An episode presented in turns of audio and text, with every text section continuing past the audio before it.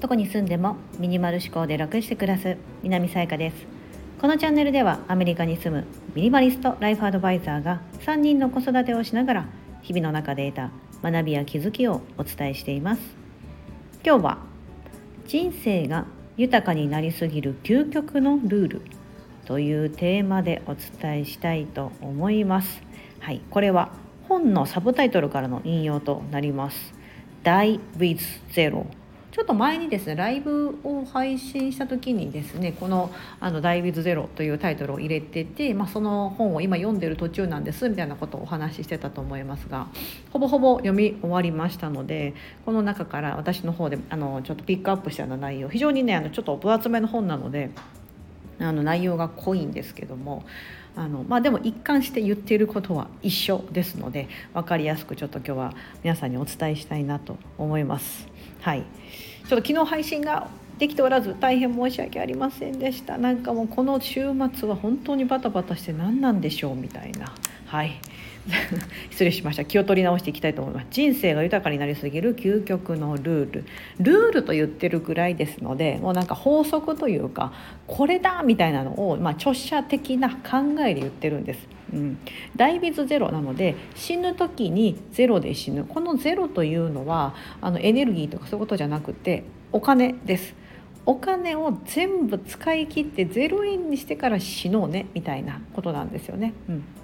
まあ、というのは、まあ、今ってなんかその老後2,000万円問題とか日本であったりとか、ね、年金がもらえないかもとか。うんとあとはやっぱりその寿命が伸びてる、ね、これだけ安全ですごい衛生面が整った時代になって、まあ、いつ自分が死ぬというよりも自分が長生きするリスクの方が強くなってきたそれに伴う備えみたいなところが非常になんか我々をまあ蓄えお金蓄えておかないとねというような風になってますよね。だから最近では投資しようねとか、うん、あの積みニーサ積み立てニーサしようねみたいなあすごく大事だと思うんですよ。であの昨今では結構 FIRE っていう考え方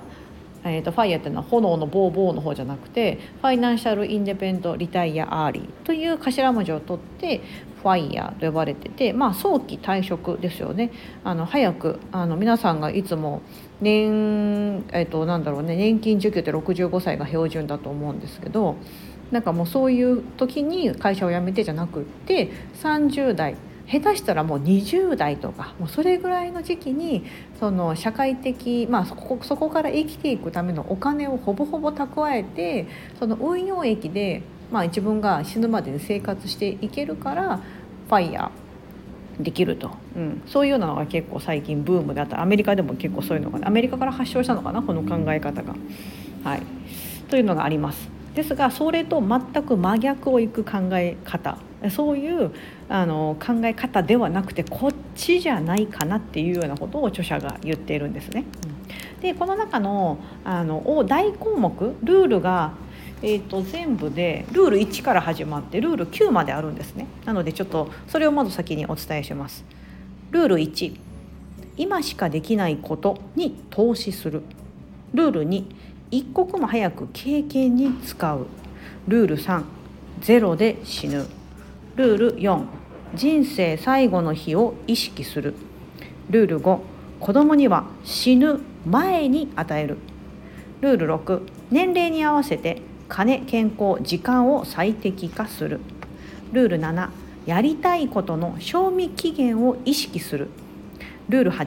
845歳から60歳に資産を取り崩し始める。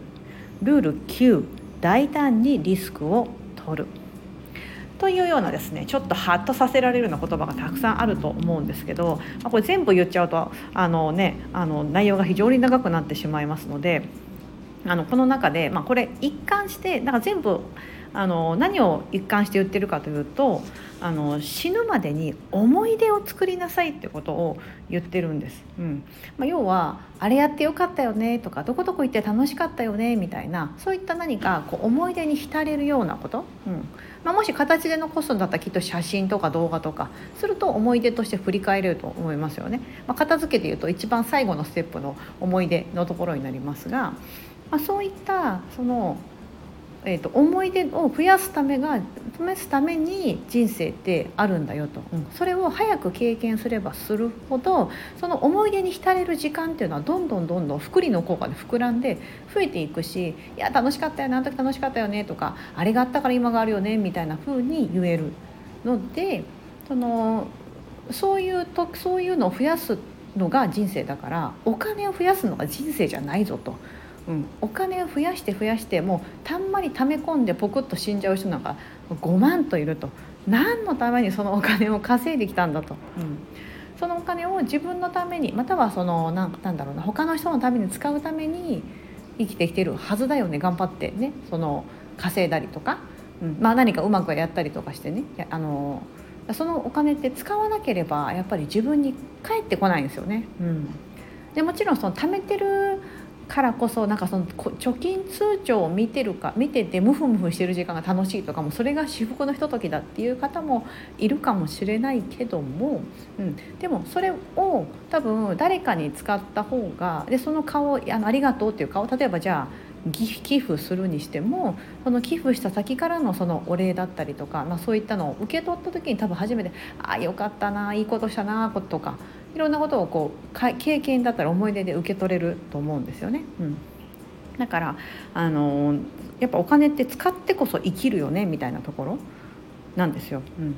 でこのルール2に書いてあるような一刻も早く経験に使うそしてルール1の今しかできないことに投資するこれはあのちょっとルールのね後ろにあったその時間とお金時間と健康とお金のバランスを最適化するみたいなところにつながっていくんですけど要は赤ちゃんの時って多分お金の価値をわからないですよね、うん、お金の価値知らないしお金の使いようがない。子供の時とかってそうじゃないですか。で10代とか20代前半ぐらいの時もあのまだまだそのお金をどうやって使っていいかっていうようなことの経験値が足りないしよく分かってない。やっぱ人格的にもまだ幼いからその時に大金を手にしたりとか大金を使わせるのは非常にもったいないというか、うん、あのちょっと危ない方向に行ってしまうので、えーと、25歳から、まあえーと、45歳とか、まあ、60歳ぐらいまで、うん、なんかすごい成熟した大人ぐらいのその年齢ですよね。まさに今このスタンド FM 聞いていただいた方皆さんその中に入ってると思うんですけどその今の我々の世代というのは非常に健康とお金とあと時間のバランスがいいと。うんでいやいやいや私にはお金がないからお金のバランス悪いよかもしれないんですけどもでもでも学生の時とかまさに就職し始めた時20代前半の時に比べれば多分あるはずなんですよね。うん、であとはあの今度そのじゃあ60とか65とかそのよく言うねあの定年退職とかする年になってくるとでそこから皆さんなんだろうまあ一般的にはそこから第二の人生を謳歌しようみたいな風に思うけどそこで実は足りなくなってくるのは健康なんですよね。うん。退職するから時間は有り余るしでそこまで積み立ててるからお金もあるんだけど難癖健康という意味で言うとやっぱり30代とか40代の時の体力があるかっつったら確実に落ちると、うん、よっぽど自分が60ぐらいまでにもうめっちゃ鍛えとかないとやっぱり健康という面では落ちてしまうしやっぱりできることとかあと意欲みたいなところも絶対あの減ってしまうんだと。なのででかつそこからの人生でもし100歳まで来たとしてもあと40年だけどもしそれを30歳の時に使ってたら100歳まで生きるとあと70年もあるわけなんですよね。うんでそのこのキーあの本のキーとなっているその思い出だったりとか経験とかそういうところで言うと70年のその思い出に浸れるか。70年思い出を抱えてそのいい思い出として生きていけるかが残りの40年だけになるのか。っていうこの30年ってめちゃめちゃ大きいですよねと。うん、それをあの結構お金と健康と時間のバランスがいつ取れてるかっていうのは今でしょ？みたいな。多分この本を読んでくれてる皆さん今じゃないですかっていうことを、うん、あの言われててまあでもそうだないと、うん、だから今しかできないことに投資する、うん、いつかいつかと思ってることがあるんだったらまさに今やってしまった方がそこから得られるその時間っていうのはものすごく長く、うん、できますよと。うん。であの面白かったのがルール4にあった「人生最後の日を意識する」というのがあってこれはあのアプリケーションでファイナルデッドラインだったかな。ファイナルなんだったかな。あのファイナルデッドラインかな。あの要は人生最後の日。なので死ぬ日を予測してその日からカウントダウンして生きるというのは手だよと、うん、なぜなら普段人は自分が死ぬってことをあまり意識せず生きてしまってるからまだまだこれからも時間が続いていくような気になってしまうけどもそのカウントダウンというのはその例えばじゃああと50年生きれますよってなったらあと50年と何日？みたいな。例えばそれが何秒とかまであの切り刻んでるやつもあったりしてそういったアプリケーションをあのダウンロードするでその人なんかそれをアプリケーション開発したみたいな感じだったんですけど 残念ながらそのアプリケーション私見つけられなかったんですがあのあるからそれを使えばいいよみたいな。うんまあ、そうやって自分でこう強制的に意識するみたいなやり方もあるよと書いてあってほうと思ってちょっと私もいろいろそこから調べたらあのアプリケーションではなかったんですけどえっと、普通のインターネットのサイトか何かで、うん、あのそう同じような、ね、こう本を読んでやってみた人がいるみたいでそれをちょっとやってみたらそこにいろんな自分のじゃ今の誕生日とか健康状態とか病気のあるなしとかを入れていくんですよね。お酒飲むとかタバコ吸わないとか。そういうのを入れていったりするとあなたの残り寿命の推定ですよ。もう勝手にそのコンピューターが多分弾き出したやつだとあと何年ですって出てて。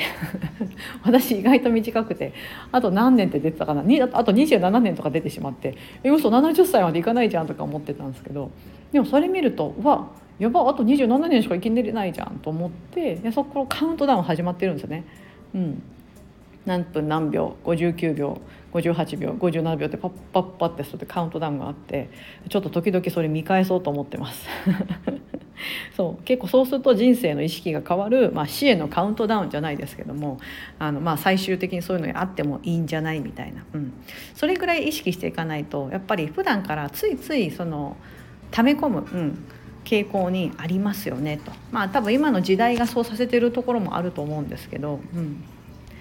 で、えーと、45から60歳に資産を取り崩し始める、まあ、これはそうですよね。じゃないとあの、まあ、でもこれは別にそのお金を持ってる持ってないというのは関係ないんだよってこの本に言われてて別にこの本は資産をたくさん持ってる人にだけ言ってるわけじゃないと。もう全人類に当てはまりますよってことを言ってて。うん。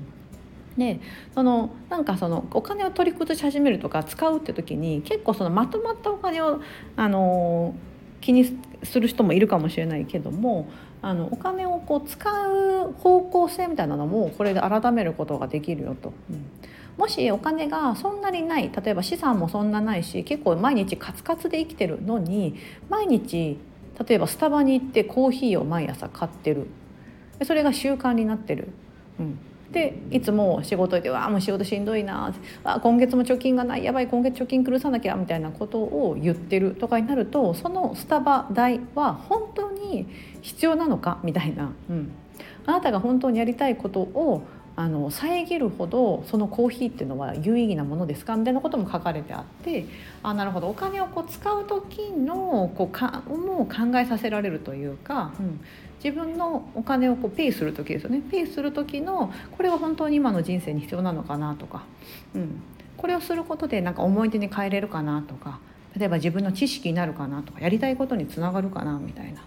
というふうにやっていくともっと有意義なお金の使い方。それは少額であれ高額であれ、うん、できるんじゃないですかと。はい、で45から60歳ぐらいに資産を切り崩し始めることを意識しないとどんどん膨れ上がって、まあ、例えば100万円残して死ぬとかその100万円ってもったいないじゃないですか、うん、100万円を貯めるために多分何年かかかった可能性がありますよね。うん。でその1なんか例えば何億あってそのうちに100万だけ残っただったらあまあまあ100万かってなるかもしれませんけどあの500万しか貯金がなくって、まあ、蓄えがなくてそのうちの5分の1である100万を残して死んでしまったとなるとあああの100万使っておけばもうちょっとあれもできてこれもできたのにってなるじゃないですか。うんというような感じであの資産をこう減らしていくタイミングを決めましょうと。うんでもうこれは統計的にそういう年を重ねていけばいくほど健康もまあまあ、要は体力も落ちるしそして欲も減っていくよと。例えば食べるものも少なくなってきたりとか、うん、で何かしたいなって欲だったりあと海外旅行行きたいと思ってもやっぱりその旅行って結構体力使うじゃないですか、ね、睡眠時差と時差があったりするとこう睡眠のあれもあったりとかして。じゃあなんかああまあいっか近くの温泉でいっかってなると思うんですがそうするとそんなお金かからないですよね、うん、海外旅行に行くことを比べれば。というふうにどんどん年を取れば取るほど行動範囲も狭くなるし使うお金も減っていくので、うん、その時からなんかあの貯める貯めるみたいな。うんだから将来もう今みたい今ほど例えば3 4 0代私も40代なんで40代であれば今ほどのこう生活費とか多分必要なくなってくるのでそういったことをシミュレーションしながらやっていくといいよと。そして死を意識してうん、リスクも取っていきましょう。ルール9とかはね大胆にリスクを取るとか、うん、夢に挑戦すべきか迷ったらみたいなふうなことが書かれていて、うん、あのやらずに後悔するかやって失敗したとしてもダメだったとしてもやってからで多分後悔じゃなくってあやっちゃったあのやったけどまあまあそうだったなっていうふうにしてこう踏ん切りがつくというか、うん、そういうふうになれるんじゃないかと。そういったことがねいろいろ書かれてあってそうだな本当そうだなと思うんですよ。前の林修先生のそのいつやるか今でしょう。というようなことに結構通ずるんですけどもうちょっとそれよりも大きなすごいスパンで考えてるんですよね。で人生っていうところのその本質的なところは何なのか。うんでそのお金というのは結局一つのツールだよと道具なんだよと、うん、人生で本当に大事なのはお金を貯めることだったり、まあ、ワンサが使うことでもないしそういうことではなくてそのお金を使って豊かな人生にするというか自分の思い出を作るために使うとか、うん、というような風にしてその一つのツールだからちゃんと最後はそれを全部使い切ってから死ぬ方が幸せではないかと、うん、人生で一番大切なのは思い出を作ることだ。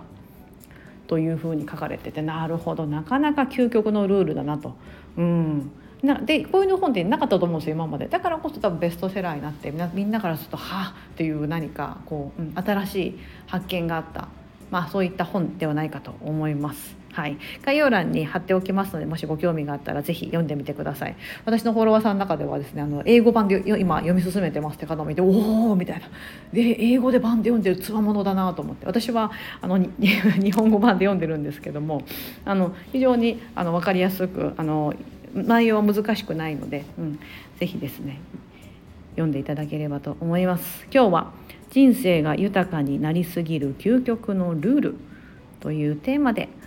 本を本のご紹介をしてみました。ここまでお聴きいただき本当にありがとうございます。今日が皆様にとって素敵な一日になりますように。